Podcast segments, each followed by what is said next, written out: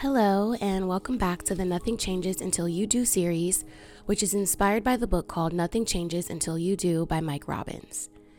Today's excerpt comes from chapter 25, titled Have the Courage to Be Vulnerable. When we have the courage to be vulnerable, we let people see who we really are and how we really feel.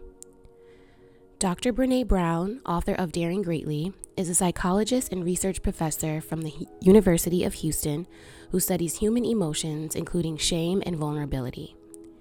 In a March 2012 TED Talk, she said, Vulnerability is not weakness, and that myth is profoundly dangerous. She went on to say that after 12 years of research, she has actually determined that vulnerability is our most accurate measurement of courage.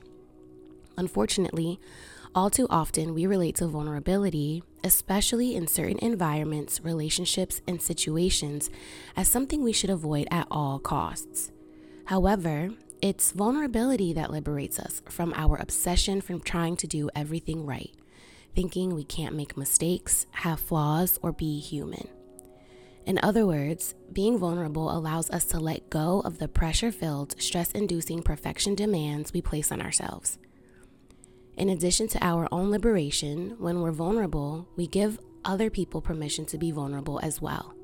And in doing so, we open up the possibility of real human connection and the opportunity to impact people in a profound way, which is what most of us truly want in life.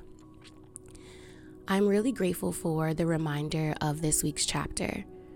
Personally, I don't have any issues sharing things in my life, but what I have realized is sometimes I'm not always sure or confident to when I should share these things and how much I should share. And I get caught up in people pleasing because I have had some undesirable outcomes uh, after being vulnerable with some people. But it's okay because even though I expressed myself and didn't get what I want, I left out of that feeling confident and proud in myself or with some self respect, just being someone that I'm proud to be. So, I hope that this week you find opportunities to be vulnerable or create vulnerable spaces and have the courage to do so, even if you don't get that desired outcome. I hope that you have a great, great week, and I look forward to talking to you next time.